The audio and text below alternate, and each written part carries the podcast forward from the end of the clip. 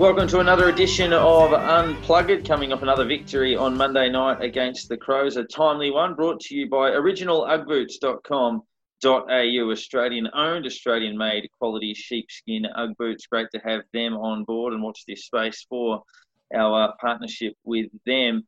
12 6 78 to 8 7 55. So it's a four goal win over the bottom side in the competition that was winless. But as I introduce both of you, Darren and Nick, it was one that, that meant a little bit. We spoke last week. Last week's loss was, I guess, so frustrating and, and so painful. And it's hard to know what hub life is going to look like in, for, for players over a long period of time. And, and I had the, like a lot of people, probably that feeling of dread that if you have a loss like that first up and then you get beaten by the, the, the bottom side in the comp, uh, just how bad could things spiral out of that. And you could sort of tell in the group, Brett Ratten coaching from the bench, he was fist pumping every time they kicked a goal. Tim Membrey's reaction on the siren. We'd never won at the Adelaide Oval before. We'd only won one quarter at the venue against the Crows in history. We hadn't beaten them in nearly 10 years.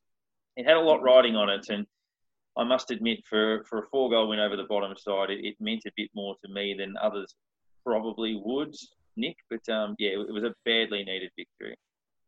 Yeah, it certainly meant something. And, and like you said, you could tell from the reaction of, of the boys at, at the siren how much it meant. It was one of those ones that, regardless of how the game played out, they just had to win. It didn't matter if it was by a point or 100 points, they just had to win.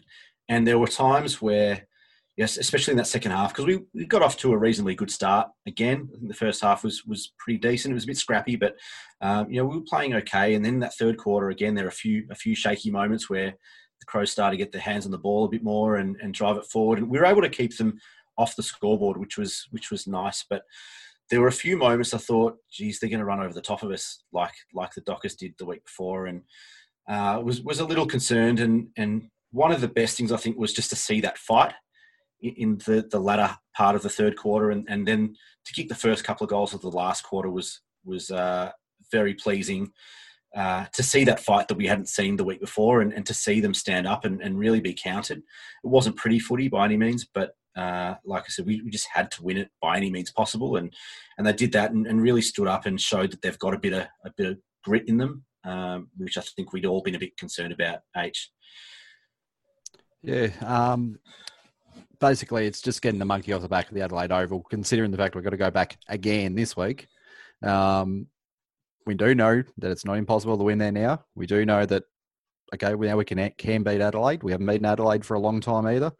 Um, and just a flight back after a win is going to be a lot more of a happier group. I mean, flying from Adelaide to the Gold Coast after a loss, yeah, I couldn't imagine it'd be much of a much of a fun fun flight to go back there. Um, and then a two and a half hour bus ride as well, or whatever it is, back to the back to the um, Noosa. So just just to keep the, ticking those wins over, keep the group happy, keep them, yeah, ticking over. And we go to Adelaide one more time. Then we're in in Queensland for four weeks straight. So yeah, we, played, we, got three in a row at the Gabba, which obviously becomes something of a home ground for us. Uh, and four out of five, I thought three three in a row at the Gabba, or goes Gabba Sydney, Gabba Gabba, or something. Sorry, Gabba Gold Coast, Gabba Gold Gabba, Coast, something yeah. like that. But um, yeah, four in a row in, in Queensland, and I think the timely thing too when they got back to Noosa was their quarantine period finished, which meant they had a little bit more freedom. I think they hit Hastings Street and um, went to the. I had a few more trips to the beach, and we're just able to relax a little bit. And, and obviously this week's going to be largely about recovery. But, but yeah, I agree with that sentiment. In a game like that where you just have to win, it's unlikely to be pretty. You're not just going to go out there and blow them away. Um, it's probably going to be a little bit scrappy. We'd have to play a lot better than that to beat Port, but that's okay. It was just just a case of ticking yeah. that box. And, and yeah, when Adelaide got within nine points in the last, quarter. I mean, I always felt through the game that it looked like we were probably going to win. But it was just only when Adelaide got within nine points in the middle of the last quarter that it got a little bit tense. But it was good. We dominated the next seven or eight minutes and kicked three goals, two to nothing. And and put it to bed. Uh, the umpiring, probably on both sides of the coin, but probably especially ours, was horrendous. Um, yeah, we're not going to mention words of affirmation or no, but some, just some bewildering. I mean, the, the, Crows. I mean, it was, it was poorly umpired in general. The Crows got a few ordinary ones as well, but uh, we certainly caught more. I mean, could rattle them off. Dan Butler getting pinged deliberate for tripping over the ball, uh, various other things. But anyway, um, that was just one of those things that added to the, the frustration of the night. But yeah, good win and, and good that they now know they'll go back and, and be in the same rooms next week and go oh, this week and go through the same preparation and will feel better about it. It's clearly been a hoodoo ground. We've had some shocking losses to Port Adelaide there in particular. Um, so hopefully we can we can sort of rectify that reasonably quickly. Uh, got a few injuries out of it, which we'll talk about selection wise later, or one in particular. But the ruck situation, I know it's been a heavily asked about question by a number of people, but we, we chose Ryder and Marshall to double team O'Brien, and it worked effectively for us. But uh, as we've discussed a little bit off air with the podcast, when Ryder and Marshall have rucked together, Ryder has been the most influential ruckman probably in the game across both sides. Marshall's done his job, but Ryder's been more influential. However, when Marshall has played on his own, he's generally dominated except the Fremantle game. So it is fascinating to know what we do. Port Adelaide got Ladhams uh, with Lycett out of the side injured. Ladhams was good last week for Port, but uh, I don't mind the idea of us persisting with that type of setup, but it is a, an interesting debate. Well, we basically have a player who probably would have played from this week have had he not come to us. So it's yeah, we sort of taken a little bit away from them already before the game even starts. Looking at it that way, um, he knows the ground. He knows knows the spaces. He knows he can, he can sort of direct players and say, look, this is this is how this game might flow. This is where he knows how Port Adelaide kind of play as well. He'd be okay. Well, this player will be looking for this. Make sure you cover that. This player will be looking for this. Cover that. It, it, he's got some good insight that will really be able to help us in the middle that's there. what Robbie Gray does at stoppages. That's for sure. Well, as long as it, as long as he doesn't tap to him this week, he'll be fine. Yeah, well, that's right. I mean, I think that both those guys have shown what we were concerned about when that trade was made. We we know that Ryder is a better tap ruckman. We've always known that, and and we've known that Marshall is more influential around the ground and up forward. We this is nothing new to us. It's it's just kind of happening. It's playing out like we thought it might, uh, and, and, is one of the things that they kind of have to get right and, and kind of work out how to how to play together. Because you imagine, you know, if it comes to finals time and we're there, then the ability the ability to play two ruckmen at once uh, could be really important depending on matchup. So to, to get them some game time playing together is, is going to be important. But I think also important for, for Marshall as a young guy over this next kind of four or five weeks where there really is a, a you know, a, a blockage of fixtures. You, you, can't expect him to ruck one out for four games straight or five games straight in the space of 20, 20 odd days. Um, and, and, so the ability for Ryder to really be able to give him a, a chop out in the ruck is going to be important for, for Marshall and, and to give him a bit of a, a rest, but also to, to, physically to be able to take some of the pressure off him during those games when he's potentially coming up against bigger, stronger guys in contests. And, and Ryder really can, you know, give him a bit of a buffer in those situations. I, I think the important thing is that we've got to utilise Marshall's strength around the ground. Um, Ryder is clearly, as we've spoken about, clearly the better tap ruckman. And we saw on the weekend how influential he can be in those moments. Um, and, and, we've seen it a number of times through through this season already. You, you, look at our, our midfield group, and sometimes the ball lands in their lap, and they kind of look around going, "Shit, I've got the ball. I'm not I'm not used to that at a at a ruck contest." Um, and, and it's kind of a surprise, and I think we kind of have to have to utilize that. It's it's a strength that we have. Not a lot of teams have a dominant tap ruckman. Um, and, and, he can be influential around the ground at times as well. He can he can snag a goal here and there. He can float back and, and take contested grabs and, and be a third man in defence. Um, so you know he, he's a, a, really good player in his own right. We just have to work out the best way to utilise them both at the same time, uh, because both of them can be match winners. So it's going to be important to see how they go this week against a you know, pretty decent uh, a pretty decent unit. I guess that's where it's also been handy yeah. bringing in the likes of Jones, Butler, and Hill, who have had decent ruckman um, to run under the feet of over the years as well. So, um, yeah, they they've basically they sort of know what's happening, and yeah, that's the sort of players we've seen who have basically taken our team the way we wanted to go, and it, it it's starting to really click now. Yeah, our centre bounce work has been pretty strong over the course of the the season. Um, I guess in in rubber stamping the Adelaide game uh, with our votes, which again were, were tricky. Um, some of them were in any case. Uh, I'll start off. I gave three, like most people probably will, to Jack Steele, who'd be leading our best and fairest by the length of the Flemington Straight, I'd say at the moment.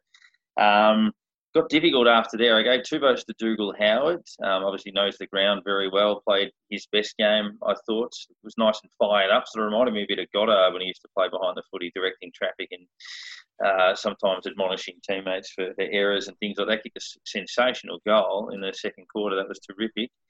And the one vote could have gone any number of ways. I could have given it to Butler, could have given it to Jones, could have given it to Gresham, could have given it to Ryder, but I went with a young player that's been really improving over the course of the year, and I gave it to Nick Coffield, who's been tracking nicely. So three Steele, two Howard, one Coffield. Hey.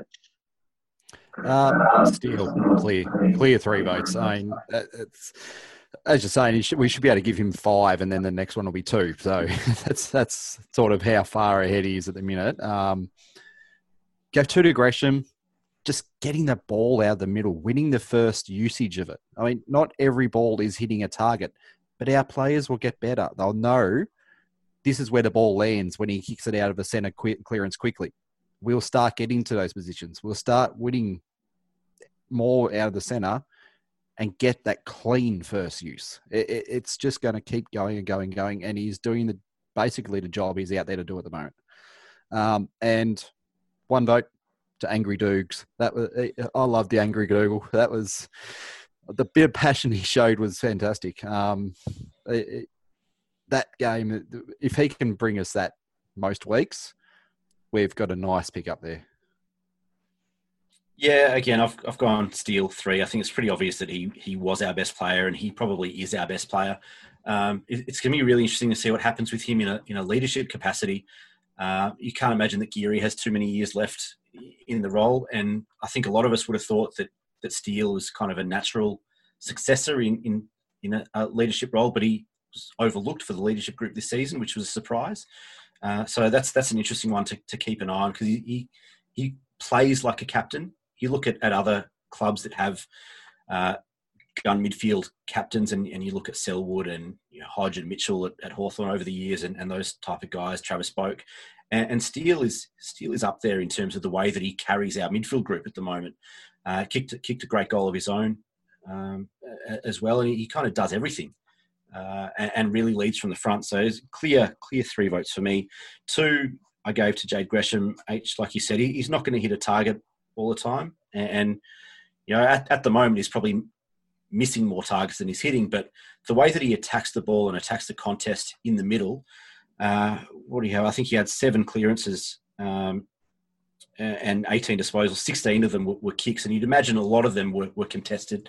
Uh, just keeps banging the ball forward, keeps hitting the contest, and extracts the ball when the heat is on and, and has played a really important role. And, and he'll get better, H. Like you said, he'll get better. His disposal will get better as he gets more used to playing that role. This is still a new role to him, as we said last week. And, and I've been really impressed with his composure and his ability to keep getting to the ball in those in those moments.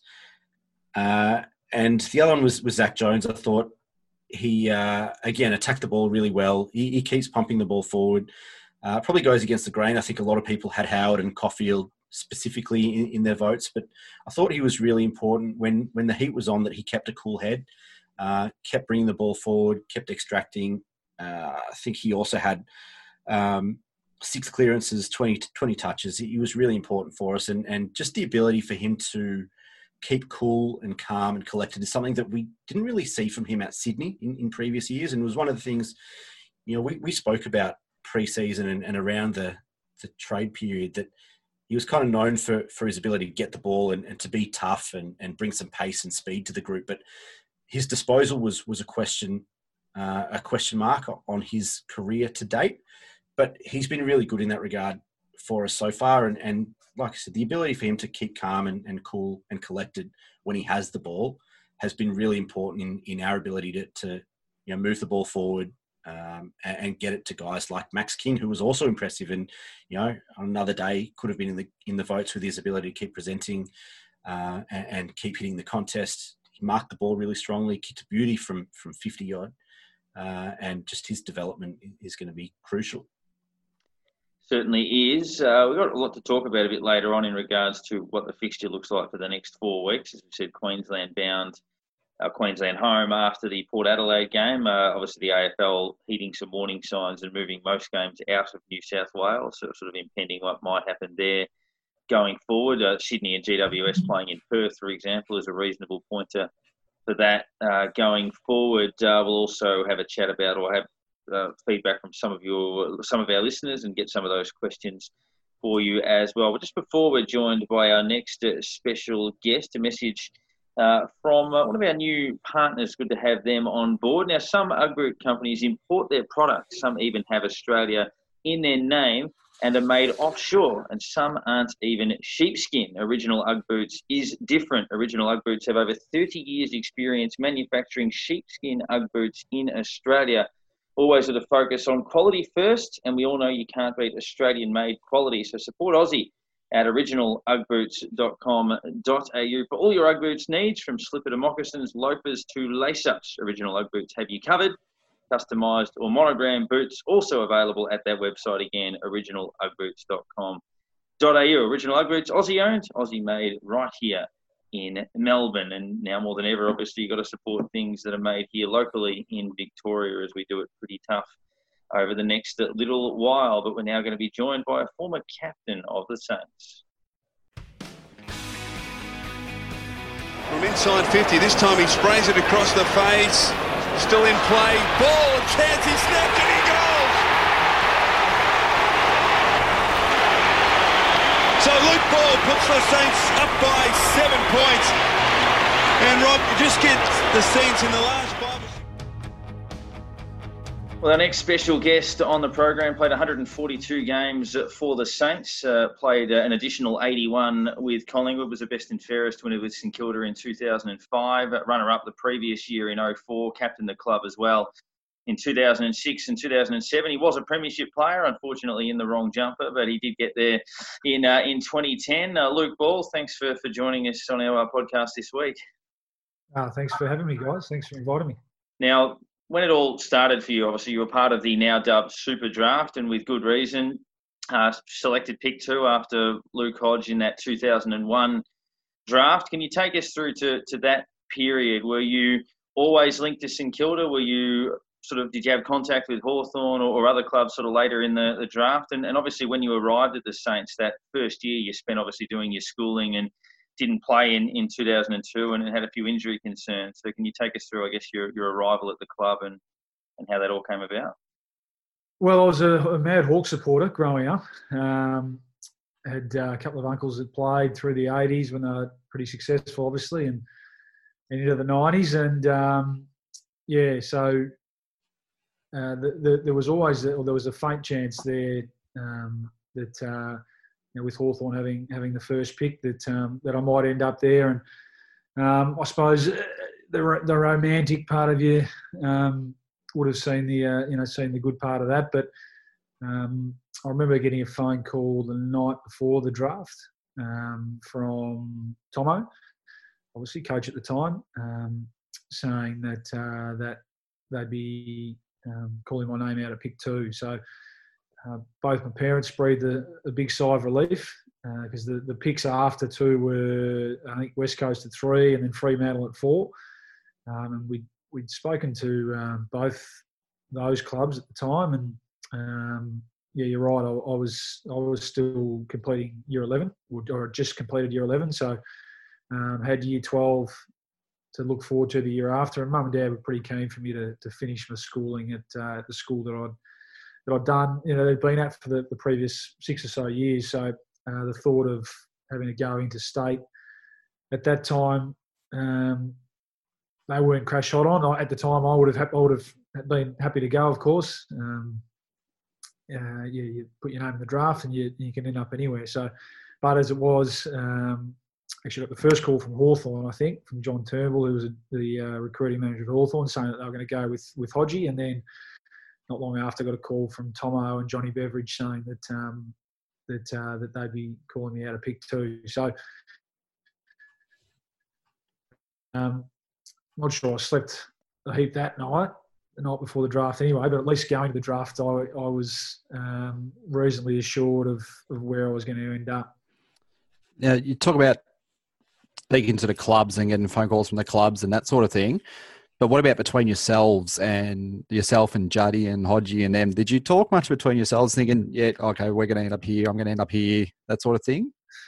Uh, probably towards the end there, when yeah, probably the, the couple of weeks leading into the draft. Um, and, and back then, so what are we talking? Almost 20 years ago, there, there, certainly wasn't the focus on on the, the draft that there is now. It was probably only just starting around then, uh, in terms of you know the odd article in the paper and all that sort of stuff. And um, towards the draft, when all the you know probably all the talk was around um, the three of us, and there were a couple of articles. Um, we started to to think about it. And I, but I guess you got a fair bit of, other stuff going on as well. I mean, I Juddy would have been in year 12. I was doing year 11 exams, so you got a bit to a bit to focus on. And you're trying to um, you're trying to trying to focus on that as much as possible until your name's actually called out because you can't do much um, other than prepare yourself physically as well. So um, yeah, there was a bit of banter, and I, you know, known Hodgie from. Oh, I played in an under twelve team with him, even though he was a Colac boy. I played in an under twelve rep team with him. Uh, played cricket against him, so I knew him reasonably well. Juddy was a year, year above. Um, back then, you could be drafted as a seventeen-year-old. So, but yeah, played at Sandringham Dragons and played school footy against him. So I knew knew those guys and, and, and a handful of others um, just you know, by playing rep teams along the way with them reasonably well. So um, whenever you bumped into him, you, you had a good chat, obviously. But um, yeah, there, there wasn't a heap of, uh, I suppose, speculation heading into that, from our point of view anyway, heading into that that day. Obviously, the, the super draft for named that for, for good reason, and, and the careers that all three of you had probably helped kind of cement the, the type of um, media around the draft that, that has turned into these days. But between the three of you, was there much banter, you know, through your careers and, and, and at the end of them? based on, on how each of you performed? Uh, there wasn't. No, there, I, I, mean, clearly, um, yeah, the, the, two guys either side of me, and I say, I say this with with without any sort of false modesty. Um, you know, those two guys are, Hall of Famers. You know, they're they're they've had some of the most decorated um, careers of all time. So I must admit, when um, when they talk about the super draft and the 2001 draft, and, and my name just sort of just dags on to the end of a few of the others. I, you know, I, am happy to I'm happy to, to, to cop that and to accept that. But um, uh, yeah, I, I, was more. I think early days. I think you're probably right. I think early days, um, and I reckon we're seeing it with young guys now. You, there is a bit of that competitive um, rivalry that, uh, that you don't want to get left behind. Um, and I had, to, I had a bit of a wait to, to get going. I think both those guys and, and um, a handful of others as well, including some of the guys that that, um, that I got drafted with at the Saints, which I'm sure we'll talk about, um, got going pretty early on, and I had to sit back and watch a bit, and that was reasonably tough because you you um, you didn't want to get left behind, and you wanted to prove that you were as capable as them. And then as your career goes on, I think you you sit back and, and appreciate those guys as players as well, uh, like like the general footy public do. And um, as I said, you know th- those two in particular uh, will, will, go down as as all time great. So yeah, I I um, very much enjoy watching them. Um, and you know, I mean, Jimmy Bartel was in that draft. Gary Ablett Jr., who's still playing. Uh, he's the last one standing, I think. Uh, it was was taken father son in that draft as well. So um, yeah, as I said, when when uh, when, when the draft's spoken about in those terms, and, and if I can just sneak even half a mention towards somewhere towards the end, I'm I'm, I'm okay with that. So Grant Thomas was, was very big in that era on obviously creating that family environment. I think at the at the club and, and bringing you all together. But if you look at our draft haul over that period, so the year before you is Riewoldt and Koschitzke in your year, it's Xavier Clark, Nick Dal Santo, Leigh Montagna, Matt Maguire. A year later is Brendan Goddard, and I think Sam Fisher potentially around about that time as well. So obviously all stars of, of, the game and, and of the club that would sort of come through together. Um, how important or significant was that in the group? That you're, you know, you're all the same age. You've all come through together. Um, you, you, actually grew effectively from the same age through the system and made us successful pretty quickly in 04. Yeah, I mean, it was obviously uh, it came about or a circumstance of, of or you know the back of a, reasonably poor year for the club in terms of um, results, uh, which which um, allows you to, to have access to those early picks. And it's one thing to have access to them, and obviously you've, you've got to get them right. And um, I guess we were the beneficiaries of that. And, and, and yeah, all those guys you mentioned, it was it was um, it was fantastic to enter the club with all those guys at a period. And and I think we all uh, though absolutely benefited from from some of the experience that was there. You know, the champions of the club that were still there when we when we walked in. Um, some of the greatest names of the club. You know, Loewe, um, you know, Burke, Harvey, uh, Hamill, Gehrig, Andrew Thompson, um, Justin Peckett, Aussie Jones, um, you know, Stevie Powell, and, and, a handful of others. We we were lucky that um, that we came into the club, um, as I said, off the back of a lean period, but but um, walked into a place with uh, with fantastic role models. and whilst we we spent a lot of time together as young guys um, and formed some, you know, some, a really strong group. Within a group, um, from that point of view, we were very much the beneficiaries of, of those fantastic uh, guys leading by example. So, um, yeah, it, only took a couple of years for, for I guess, the old that were there and, and this young group coming through um, uh, who whose um, standards had to had to had to pretty quickly meet those of the older players. Um, it didn't take too long for the results to start to turn and, and, and for us to start to to win to win some some games of footy. So yeah, thinking of winning and that sort of thing. So 2003, basically first year you're playing games, and we start towards the end of 2003, really picking up, picking up wins, getting uh, finished the season off, season off quite well. Just missed out in finals, really. Um, having a look at towards the end of 2003, do you think we could, the way that we finished that, move into 2004 and just start the way that the club did?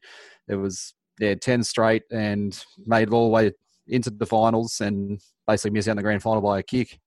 Yeah, I think we did. I mean, we, the younger group were pretty um, uh, pretty confident in, in, in our ability and, and, and our ability to push ourselves to, to improve over that time. And, and it was led by Tomo. And, and, through that time, you know, we went on some fantastic uh, camps. You know, before training camps were training camps in a sense. You know, Tomo doesn't doesn't get much credit probably probably for um, for for pioneering those in a sense. But you know, we had a great end of 2003 went on a fantastic training camp to to London for three weeks. I think it, it was at the time.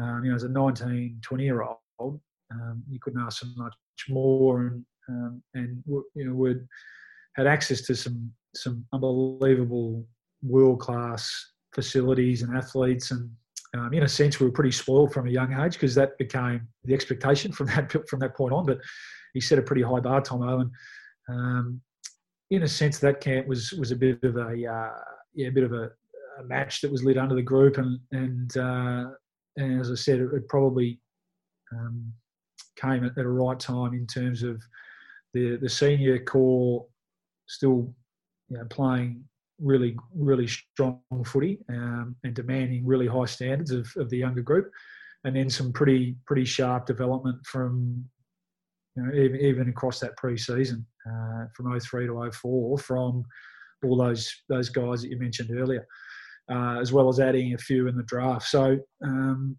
I mean, you never expect to probably win to jump out of the blocks like we did and win and win ten in a row as easily as we did. But um, yeah, we we, uh, we we started to get going really strongly, and, and and along with that, you really enjoy what you're doing then when when you're playing that well as a team and and, and your standards are high and um, everyone knows what's expected of them and.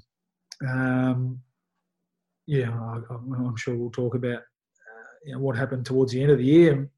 At the end of the day, what we were we were a kick away from from playing a grand final, and and, and the other thing that that was a obviously a really strong era of of competition as well. I mean, that was Brisbane Brisbane coming off their their their dynasty, and um, Port Adelaide at that stage. I think it finished on top of the ladder for, for two of those years, and and uh, and had fallen short in the final. So uh, we came up against them over on their uh, home patch uh, in a prelim final, and um, were dominant early, of course, and in the end, it was a it was one of those games that, that could go either way, and, and not one that I think about too much. The, the losing prelims and losing finals, you, you don't tend to think about too much, but um, you tend to sort of push those down towards the, the very very back of your of your memory. But uh, yeah, you you look. I suppose you, when you do reflect on them, they, they are missed opportunities now.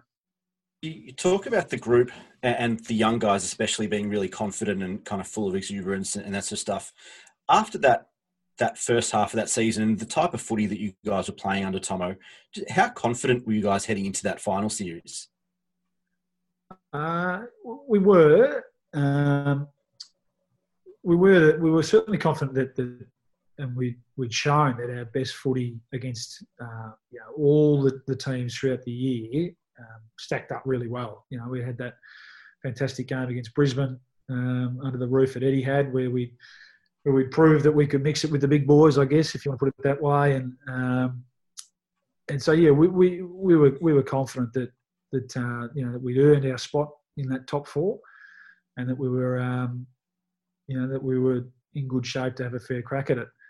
I guess what um, you know, what we learned though in that first final was that finals footy is a different kettle of fish, and um, I do have a you know, pretty clear memory of that uh, that night, and that being a real shock to the system, and um, you know almost. Uh, literally for me, I remember getting a whack in the face. I remember lining up against Simon Black. This is 04, the first final up in Brisbane there. And I remember lining up on Simon Black in the first bounce and um, the ball came down and, and his arm flew back, and it was an accident, but just whacked me right in the eye, and uh, and um, and I couldn't see for about 90 seconds, and, and that set the tone for the night. Unfortunately, um, what were we 80 points down at half time or something? It was a disaster, but I think in the end it was. Um, I mean, you never want to, you never want to, never want to get thumped uh, in a final like that, but uh, it was probably not a bad thing, especially for the younger guys in the group say, okay, you know, home and away footy is one thing, but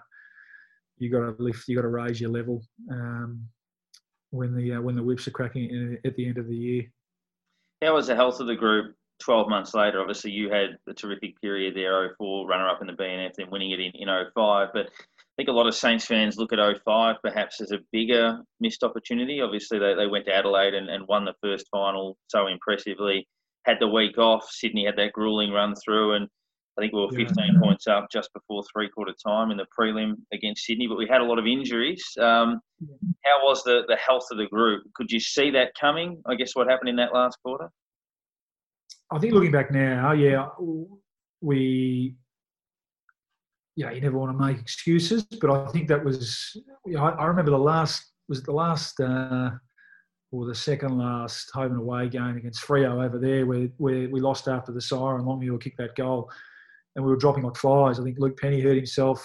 Um, Goose might have hurt himself. Maxie Hudson uh, on the top, you know, on top of Aaron Hamill was injured, I think, and um, in a sense, we really did limp into that final series, even having been one of the best teams throughout the year.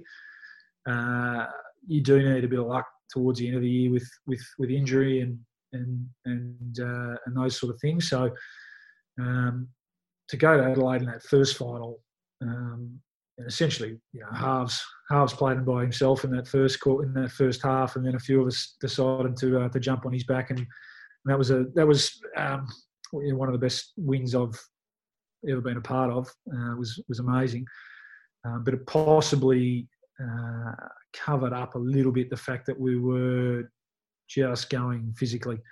Um, and I reckon I was starting to struggle with McGroins a bit towards the end of that year as well. I was just hanging on. Um, and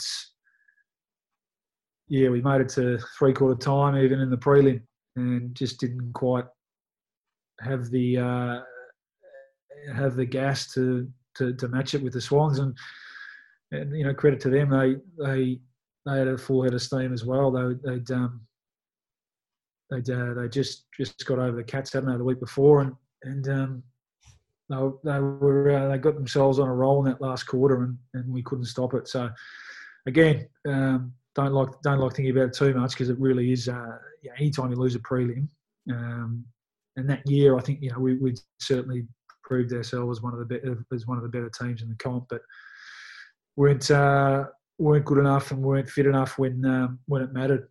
Uh, 05, you won the best and fairest. You shared it with another hard nut, number 10 in, in Stevie Baker.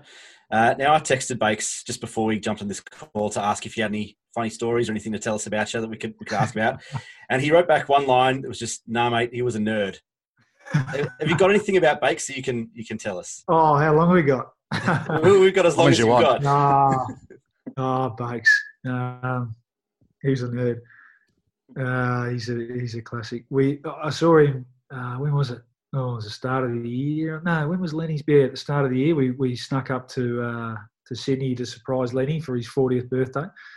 And Bakes had been in the Gold Coast, um, and Troy Schwarze and Milne had organised it. It was going to be a surprise, so uh, they teed it up with his brother-in-law to to um, to uh, pick pick uh, Lenny up the morning. Um, you know, come up with some sort of plan, low key plan, and, and take him to the other side of town just to have lunch, just for the two of them, um, before Tara, his wife, was going to pick him up and, and I think take him out for dinner and stay in the city or something like that. Anyway, so we're all in on it, and yep, we, we fly up that morning and we meet at the the Watson's Bay Hotel. We all check in, um, and then you know quickly get changed, get ourselves into a into a taxi to get to the to the uh, to the, the the pub that we were having lunch at.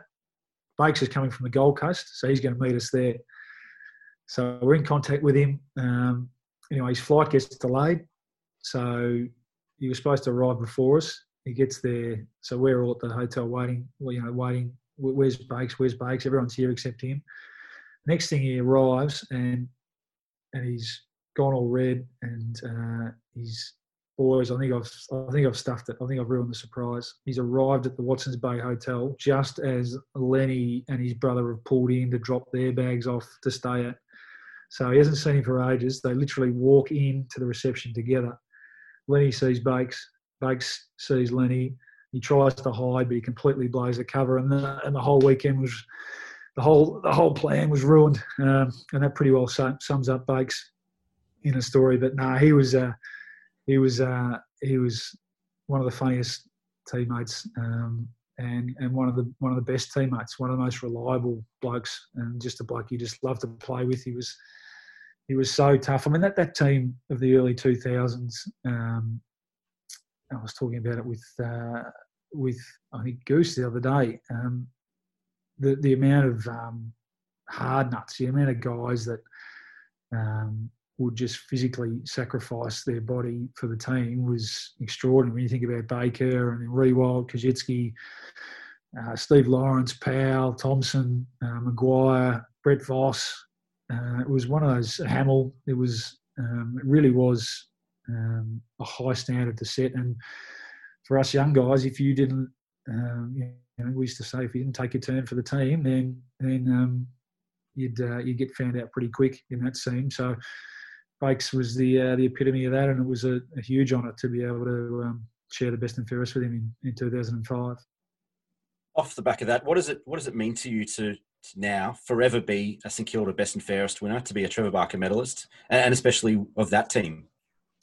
I mean, you you genuinely don't you genuinely don't uh, play or covet individual awards, but um, that is yeah that is something that I that I look back on with with great pride. Uh, absolutely, um, especially with the fact that it's it's um, that it's named the Trevor Barker Award as well, and, and you hear about the, the regard that and the esteem that he's held in uh, at the club and, and in the broader AFL community. So that's um, yeah, that's uh, that's something that I, I absolutely treasure and, and, look back on with great pride.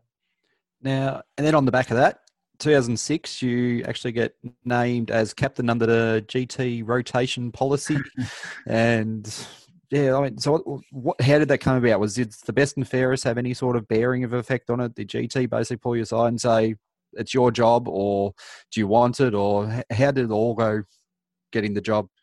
Yeah, no, it started. It obviously started a few years earlier, and, and Tomo, um, that was one of his real strong suits. I think he's um, he's you know management of people, and, and he'd had some corporate experience obviously before he's before he started coaching, and um, and again, you know, I think I think he was probably the, the first to really introduce leadership groups. Um, and I remember him talking to me about in 04 when I was only 20 odd, just about um, even going through the process of, of nominating yourself, and um, that's how we used to do it back then. If you wanted to be a part of it, you you uh, put your hand up and, and, and, got up in front of the group and explained why you why you um, wanted to be wanted to represent the group. And even going through that process as I look back now as a 20 21 year old um, is is a good one as a development exercise because uh, it's not necessarily comfortable you know you don't get up and, and, and, and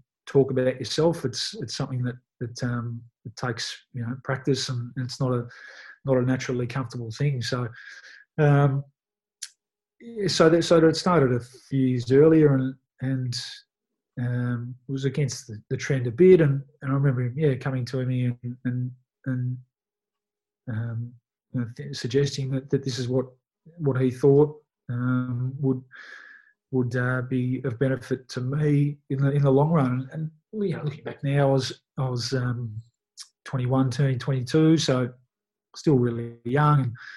And, and not ready for it really. But uh, and and you know, I struggled at certain times throughout the year with it. You know, when you when you think about um, some of the senior players that were that were still running around for the club, you know, to think that I was was running out or leading them out and, and tossing the coin, it, it uh, you know, at times it, it, it, didn't really sit that comfortable with with me. But I look back now and and um, and see the method to his madness a bit, and, and um, and take some you know take some strong lessons from from that season. And you know what what what made it even more challenging was that I, I was wasn't going that well physically on the field either. So the, the natural thing when you when you're not playing as well as you would have liked is to is to revert back to thinking about yourself and how can I only get myself back. But but you know, we're talking throughout the year. Part of the challenge of being a leader is is to um, is to constantly be thinking about others and, and, and how, you, how you can help your, your teammates and the team, not just how you're going. So that was, you know,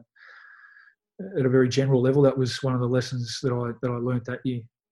I guess a two-part question to the last one from me. Um, obviously, you, you, struggled with the body a, a, little bit over that period. I mean, you were captain under Grant Thomas in 06, and then when he departed the club, you were, I think, co-captain in, in 07 under Ross. Um, we know obviously it's been spoken about a, a lot, but you, you worked through St Kilda's next really legitimate shot at it in, in 2009, which was clearly a, a, horrible day for a lot of people. You were contributing well that day, and we know it was much spoken about the limited game time in the uh, in the last term. Can you sort of take us through, I guess, the sequence of events that, that saw that be your last game at the club, and I guess how your relationship is with Ross now, uh, all these years down the track? Yeah, I'll work back. yeah, me and Ross are fine. he's he's back now. He's he's living not not far away. I still see him a fair bit. I live around the corner from Roo. I see a lot of Roo and um, and uh, yeah, and bump into to, to Ross a fair bit. And and um, and I always said I had great respect for him as a person and a coach. Um, it didn't end up uh, how I would have liked at the club, obviously, but um, and the other thing, you know, it's it's been what, ten or eleven years now. So um, yeah, we're, we're we're fine. We we um, we've got a you know we've got a relationship, no, no problems there, and um, and likewise with with a lot of the players. And I'm really yeah really grateful for that because um, yeah, it was a it was a, a really a really tough time and, and ultimately a really tough decision. I mean, I think most players would love to um, uh, end up being a, a, one club player and, and, you know a 300 game player and all that sort of stuff. And uh, that was I was certainly no different and had had eight fantastic years at the club had some fantastic mates and loved the club loved the supporters. Um, in the end it was um, you know a decision that, was made with my head and, and, and not my heart uh, in terms of my footy. And um, you know I was at a, a pretty low point in uh, in my footy life and footy career, and and uh, was probably convinced in the end. Um, needed to be convinced um, because, um, yeah, as you said, we we got so close as a group, and we hadn't hadn't got what we what we wanted. Um, so it was, uh, yeah, I needed needed some convincing that um, in order to revive uh, a, a, a, spluttering footy career, I, I, I needed a, a, fresh start. So, um, without getting into too much you know, detail about it, that, that was sort of where you know where where it ended up. Um, yeah, in the end, and I think he's he's spoken about it as well. Um, the, the, way the team was going, um, and that year in particular, it was you know such an amazing year, 2009, no injuries, and um, you know some some players had come into the team were playing really strong roles. You know, Clint Jones and Minnie McQualter and these sort of guys, and the squeeze was on, and, and I got squeezed out, and and and I think um, in the end, it, it, just it just it did look like that the club was was heading in a, in a different direction, and, that's not um, that's not unusual. You know, I think now we see it a fair bit. So um, I don't have any um, I don't have any qualms with that. Uh, albeit that it was a, it was the hardest decision that I'd had to make to to that point in my life, and um, yeah, but I, I, can you know, eleven years on now, I. Uh, I um, know, and, a, and, a, fair bit of water under the bridge. You, you, you get on with life. You have to. You, you can't get caught looking back too much because um, I heard the sports psych at Essendon say if you if you look too too too far back, or if you're constantly living in the past, you, are prone to um, prone to uh, prone to depression. If you if you're looking too far ahead, you, are prone to anxiety. Um, so you, have got to and you've got to sort of try and live in the moment a fair bit. So that's um, that's a bit of a long-winded, uh, long-winded answer to the question, but um, hopefully captured captured broadly what uh, what happened through that period. I guess just one more on, on the topic without harping on too much about it, um, because we, we don't often hear about the human perspective of, of player movement in the competition. You always hear about the impact on a club, and uh, and obviously there was a lot written about yourself and Ross. But how much of an impact does does you leaving the club have on your your mates? I mean, obviously you mentioned you're still mates with a lot of the boys now, and, and you still have a really strong relationship with a lot of them. But especially having to come up against them the following year on grand final days, um, what impact did that have on on some of those relationships for a period? Yeah, definitely, definitely uh, strain them. Clearly, yeah, you go from um, you go from seeing them every day in the in the locker room and you know being really close to to um, uh, moving on with the, with a new group and, and, and becoming a, an opposition player.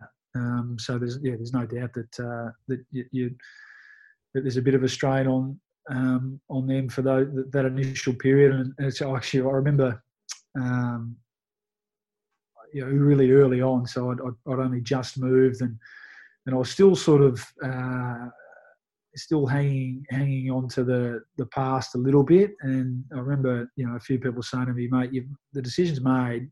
Uh, there's no point in in again looking back. You've got to you've got to you got to go full steam ahead. Otherwise, it'll it'll it won't work there either, and it'll just fizzle out. So, um, yeah, that's um, yeah for the for the first yeah few years um, there. You, you you do sort of you, do drift a little bit, but as I said, I'm really, really wrapped now and pleased now that it, um, you know, that I'm, you know, I see a fair bit of of, of those guys that that um, you know that I got drafted with and, and play a lot of footy with, and um, we've all got kids now, so uh, we've all similar age. So that's it's great to see the next generation running around and, and playing together. So. Um, and we yeah we, we reminisce every now and then, but we don't we don't talk about footy uh, you know that much either because there's there's so much else going on. So so from that point of view, um, yeah, it was it was tough, but but um, it's been great that the times sort of you know worked through all that. And, and the other part was that that um, not only on, on, mates and stuff, but but your family. That was that was the thing that, that surprised me at the time. That um, how how uh, you probably took it for granted a bit, but how invested um, your parents and your family are in in you and, and what you're doing in your career. And um, it was the most upset I've ever seen my my parents when um, you know going through all that all that period and, and when I you know when I finally sort of made the decision to to, to move on. Um, that, that that really struck me as well. Uh, that that you know I'd never seen them, and we you know, we've been so fortunate. Um, you know, my my life, um, I, but I'd never seen them so emotionally affected by by anything. So that that that, that sort of struck me through that period as well.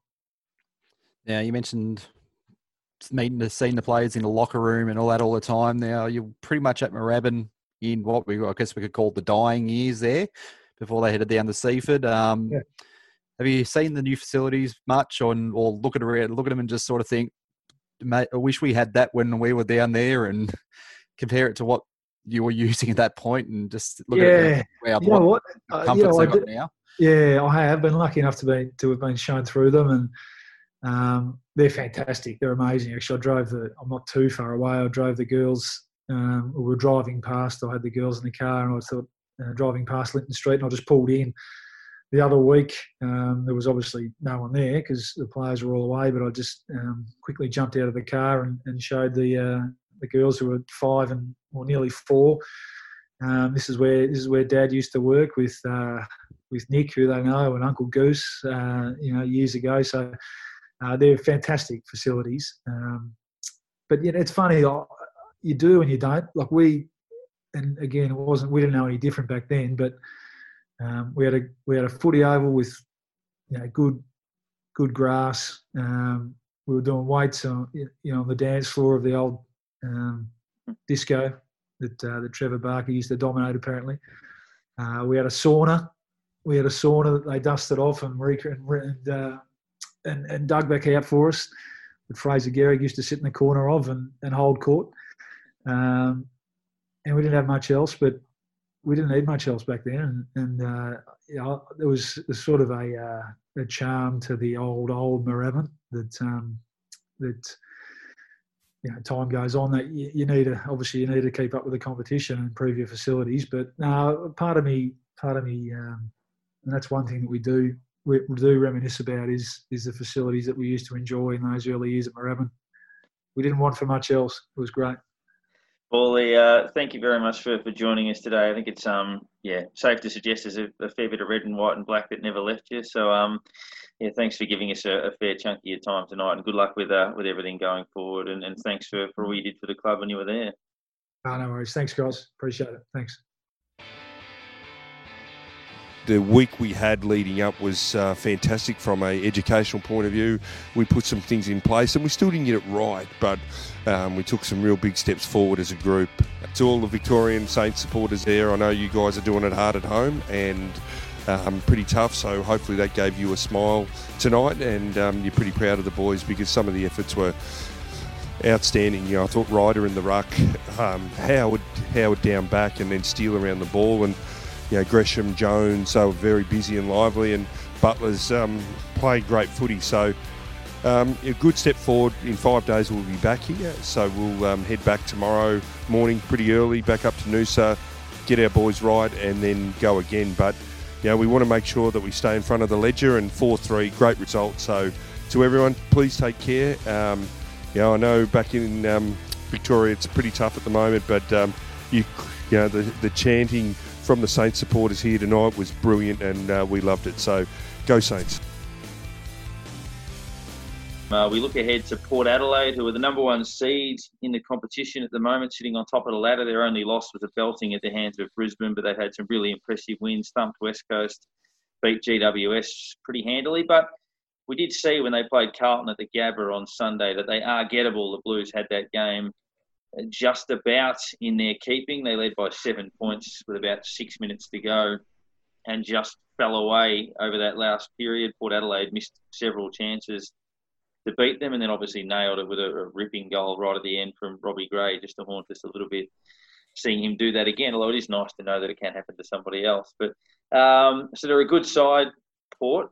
But in saying that, they are they aren't entirely infallible. If you look at their record, they can at times be vulnerable when, when enough pressure is applied and they can be exposed in that regard. Obviously, they're back at home in front of their fans. They will have to make at least one change with Josh Battle going out of the side for at least a week. Uh, Dan Hannebery, as we said last week, was actually pretty close to playing.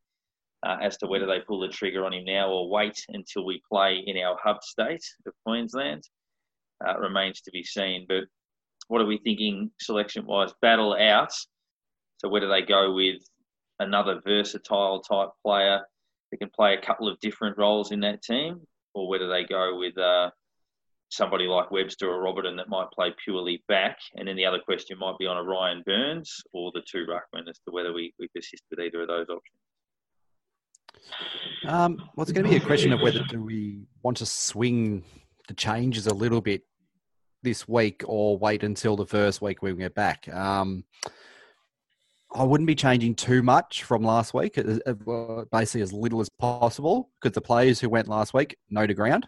Um, they've played there more recently than what Port Adelaide players actually have, so that's, that's something to try and take advantage of. Um, because yeah, they've been in Queensland for a month now, so they're only just going to get home, get there the same time we get there. It, it, there's no big advantage as there usually is, it seems. Um, but yeah, I mean, battle out. It's it's. I'm trying to think who could possibly come in. I don't know if we go big, big again, or do we go a smaller player? I mean, they're a reasonably quick team, so we might want to go a little bit smaller, bring in some run. Um, I'm assuming Hannebery may be available.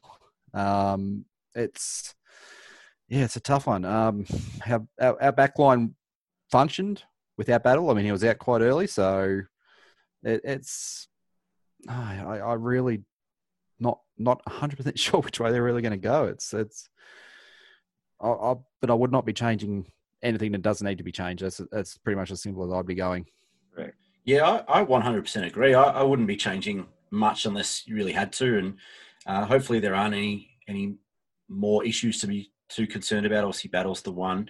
Uh, the two that I'd be looking at would be Robertson. If if they feel like the backline needs bolstering, then then Robertson's probably the one. He's he's really versatile and and flexible in the way that you can utilize him. Um, one of the things that I think we've we have missed has been a bit of speed out of out of halfback, and so Webster could be one uh, to to come in in, in that regard. Uh, we've seen Clark and Coffield play that halfback role uh, fairly well, but they're both very composed guys. That they they seem to move slowly. They're you know they remind me a little bit of uh, guys like Nick Del Santo and, and, and, Luke Hodge off halfback. That they're not especially quick, but they read the play really well. They've been really good in terms of intercept marking and, and getting the contest in, in terms of third man or, or loose man in defence. Uh, but if we wanted to, to bring in some urgency into that back line, then Webster's probably the one to look at. The other one that I think could be an interesting one is uh, Jack Bytel. I think he's been on the cusp for a few weeks and obviously uh, brought in Ryan Byrnes last week. He, he didn't do a lot and, and seemed at times a little overawed by the occasion, but he did in, in other moments kind of show that he was ready for it. And you know, he's got a bit of pace, he's got some size about him. Didn't didn't look like he was scared of the contest or of the opposition. Uh, and so I'd be keeping him in. I, I think it, it, can be really tough to to bring in a young kid for the first game and then drop them straight away if they if they've got a if they have a quiet one. Uh, so I'd be keeping him in if if possible, and bringing someone like a Bytel in. Uh, just to give them another shot of, of kind of youth and, and exuberance and, and, the excitement. I think everyone seemed to enjoy the fact that they had a debutant last week uh, and, they all got around in pre-game, and you know you could tell that there was some excitement about it, and um, you know be keen to see them see them do it again. I, I think he's another big-bodied mid that you know, we could use. W- would give them an excuse not to have to fly Hannebery over for another week and, and kind of keep him in Queensland, mean that he doesn't have to get on a plane, doesn't have to sit on a two-hour bus trip. Uh, you know, doesn't have to go through all of that in terms of a, a return from injury, and, and, we know how susceptible he's been in the past. So, you know, if possible, I'd be looking at keeping him in, in Queensland and, and bringing someone like a Bytel or a Webster or a Robertson in and, and keep Hannebery fresh and, and fit for the, you know, the upcoming uh, traffic jam. Obviously, Dixon and, and Gray in front of the ball have been huge for, for Port Adelaide. So getting those matchups right um, uh, in terms of Robbie Gray, be it with, I mean, I know Geary spent a lot of time forward, but whether uh, he reverts to that, whether you throw a challenge to uh, one of those sort of like a Wilkie or something like that to play on a more mobile, smaller player, which he's been able to do, whether it's Howard or Carlisle or, or the like that, that get that first dibs on. Um, on Charlie Dixon, obviously in the ruck, we, we might be able to get an advantage. Steven Motlop and Ryan Burton are set to miss for Porter getting hurt last week, and Connor Rozee is under a bit of a cloud. By the time you listen to this podcast, he may or may not have been selected. Um, so that would obviously be handy. But yeah, they're gettable. We obviously have to play better, and overcoming the Adelaide Hoodoo is one thing. We haven't beaten Port since 2011. We probably should have beaten them six times since then, but we haven't done so on any of those occasions. So um, Adelaide had a hoodoo over us where they were just flogging us every time uh, we played them. Whereas Port Adelaide beat us by a kick or 12 points, or they come from behind and beat us by eight points or whatever. So we generally get a good look at them. It's not a bad matchup. They flogged us last year in China, but half our list had food poisoning and the other half had gastro, I think. So um, that was a, a, struggle. So yeah, it's it's a gettable game. Obviously, we do need to lift, but big chance to a free hit to go five at three effectively, which would be massive for us. And the fixture going forward. So after that, we play Sydney at the Gabba in four games in 16 days. Sydney at the Gabba, then the Gold Coast at Metricon, which is a good old-fashioned away game, and then both Geelong and Essendon at the Gabba. So three games at the Gabba. We would expect to beat Sydney, um, which is another hoodoo. Now that we're talking about it. Um, and if we could break through that, then it obviously puts us in a in a good position. But first step is Port Adelaide this week, and uh, a few of our listener questions in relation to some of that. We've, we've addressed both uh, Benji and, and Sharon James also asking about the Marshall Ryder combination. Uh, one for you, H. Wayne Dragwich says, Who's directing the forward line in Ruffy's absence? How much do you think his influence is missed on the bench? Possibly he's the one who gives a spray to the mids for bombing it into the forwards. I think he's still doing a bit of stuff, obviously, by a distance, but um, our forward line's been okay in the, the last couple of weeks. We just hadn't got the ball down there all that often. Well, like Rob Ratten was a forwards coach at Hawthorn for a while there. I think so. Yeah. Yeah. Yeah. Um, but otherwise, yeah, controlling the forward line, you'd assume the way we've set up our leadership group, Membrey is one of the Met leaders. So I'd I'd have to guess that he's the one up there controlling, getting players the spaces, getting the setups right, and that sort of thing. Um, I'm sure he is the one who's in contact with Ruffy quite often about how we're going to attack this, how we're going to play this week. Um, I'm assuming that we'll get him back when we go to the Gold Coast. He just doesn't travel to Adelaide, so, I think so yeah. Um, yeah, so it's it basically he'll see him off on the plane, and then in, he'll see him when he gets back. So it's not like he's not talking to him for a week or anything. So it's but yeah, I'd, I'd assume out on the field itself, it's got to be Membrey running the running the show up there. Parker, I've got one for you from uh, from Joe Fogarty. He says, "Why does Gresh hit his 35 meter out straight in front set shots like he's trying to kick a beanbag torp 100 meters across his body?" Yeah, he um he doesn't certainly doesn't run in a straight line. I hope Ruff's looking at that. You'll see him. I mean, the, the, the one he missed against Adelaide, he, he, clearly ran diagonally right and kicked the ball dead straight, exactly where he was running. Um, and he's done that a few times. He's you don't mind him. He, I would have rather he had that shot that Lonie kicked out in the full from the pocket. Um, that would have suited Gresham. He's sort of creative enough to, you know, step around and kick around the body. Uh, he's a very ordinary set shot. I think we can say that. He's a, he's not a bad sort of kick moving the ball forward. He's not a bad running and, and snapping shot at goal, but his set shots are, are a real a real worry. So, yeah, I think that the most fundamental issue in his technique, he, yeah, he doesn't kick it far from set shots certainly, but he doesn't kick it straight. He runs well, he kicks it exactly where he runs. He doesn't run straight. So it's, yeah, I don't know whether they get uh, Stewart Loewe down there and say, "What did you do to straighten your run up? What did you do to straighten your action?" Just get someone in there and say, "Mate, just mark a spot, run in a straight line, and invariably you'll kick it straight."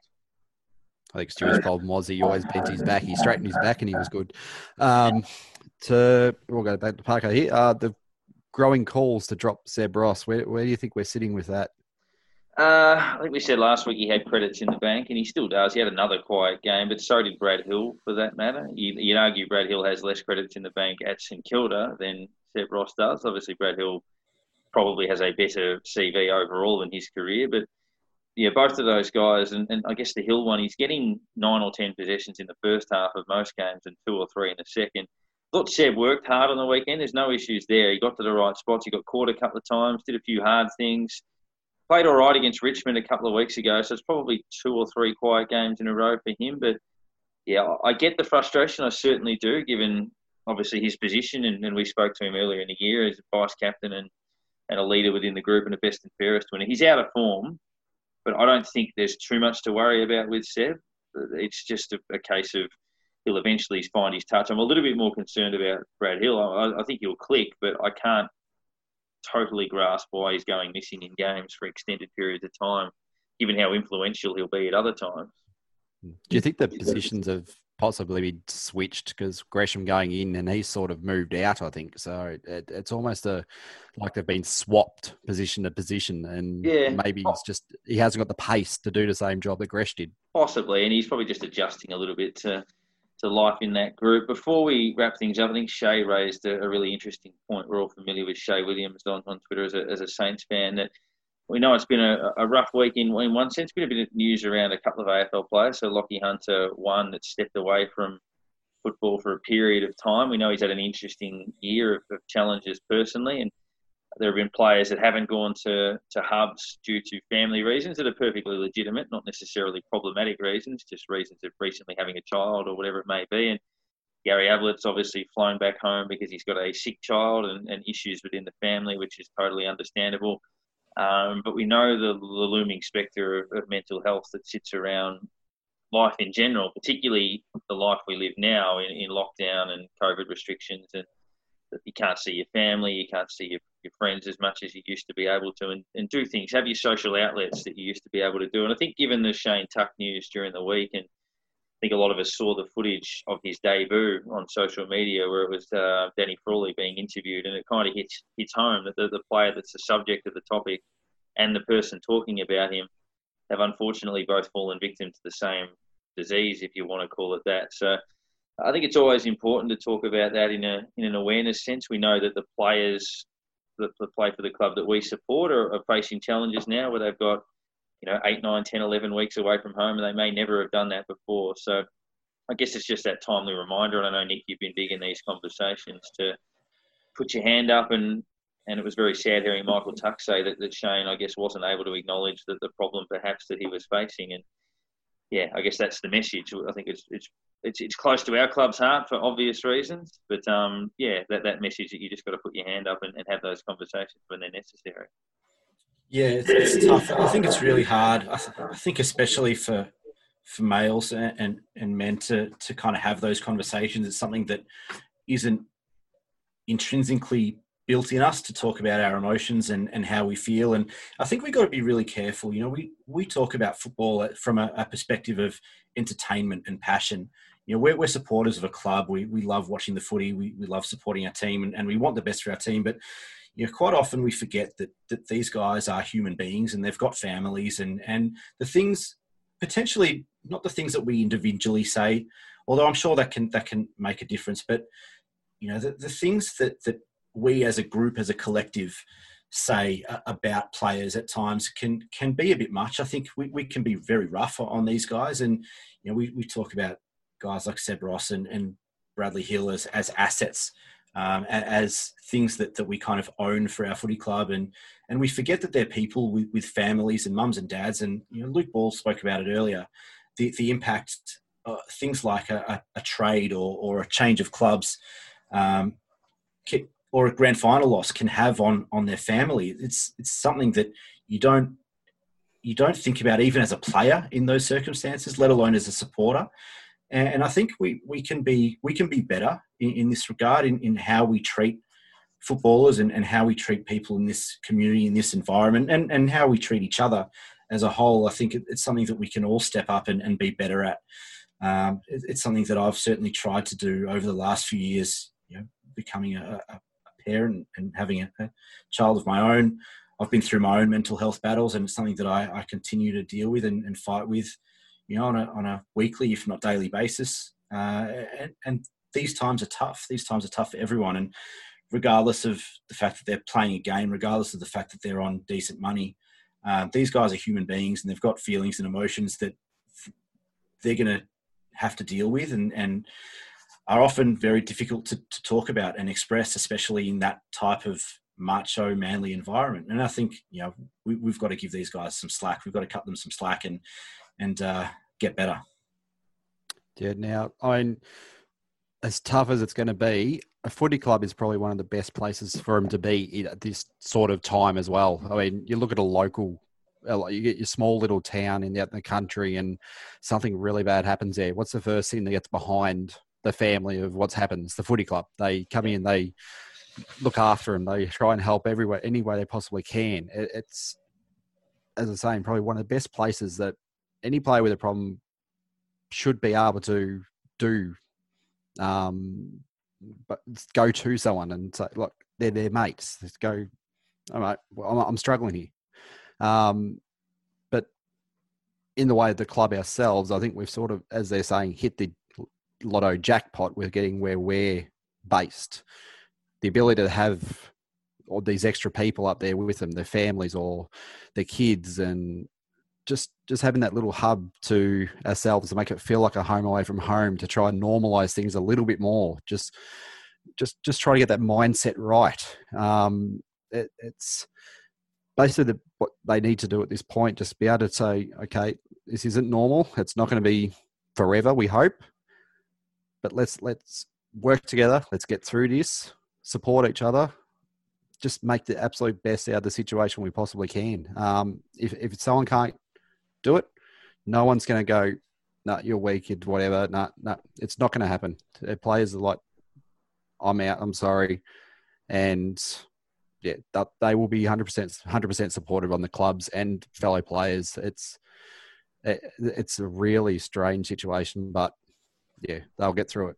Yeah, and we're lucky with um, sport. I know sport's relatively insignificant in the scheme of things, but at the same time, it's extremely important. I mean, last time we were locked down, obviously we didn't have that, and, and it does provide that community feel because the message is not just to players, but obviously to St supporters. You've obviously got that brotherhood or community spirit within your supporter group and people that you can talk to as much as you can't see them at the football. And you know, we're lucky, obviously, at the highest level that you can play. We've all played local sport, and, and my local football club, for example, uh, like most, we're not able to play this season, and but that's everything. I mean, the club, you, you have your meals on a Thursday night with the same people that don't play for the club are down there having their feeds and talking to people and friends and family. They can't do that anymore. You have people sit at the bar having a couple of beers. They can't do that anymore. You can't sort of sit there on a Saturday and play your game and then have beers with your friends and, and do all that sort of stuff. That's not there anymore. So for a lot of people, that's difficult to, to obviously fill that void. You can't go to the pub and any of that sort of stuff. So yeah, just obviously it's, it's a challenge that we've all got to face, and, and hopefully everybody can support each other the the whole way through that. And yeah, important message that you uh, you raised, Shay, no doubt about that. But um, I guess as we, we sign off, we look to Port Adelaide as a, as a real opportunity for the uh, for the group. It's uh, we've got some winnable games to come after that, but this is a big chance. Uh, Port Adelaide, very good side. It's not going to be easy, but we've just shown we can win at the Adelaide Oval. We've shown we can break hoodoos. We've obviously got to lift a little bit, but uh, we should have only probably lost one game this year, so we should be right up and around the mark too. So this is a real challenge against uh, one of the benchmarks in the comp, and we can set ourselves up very, very nicely if we can find a way to uh, to win this game. So uh, Saturday night, and then it's pretty much footy every day after that. So good luck for this week, wherever we may be watching it, and uh, let's break a second South Australian hoodoo in the same week.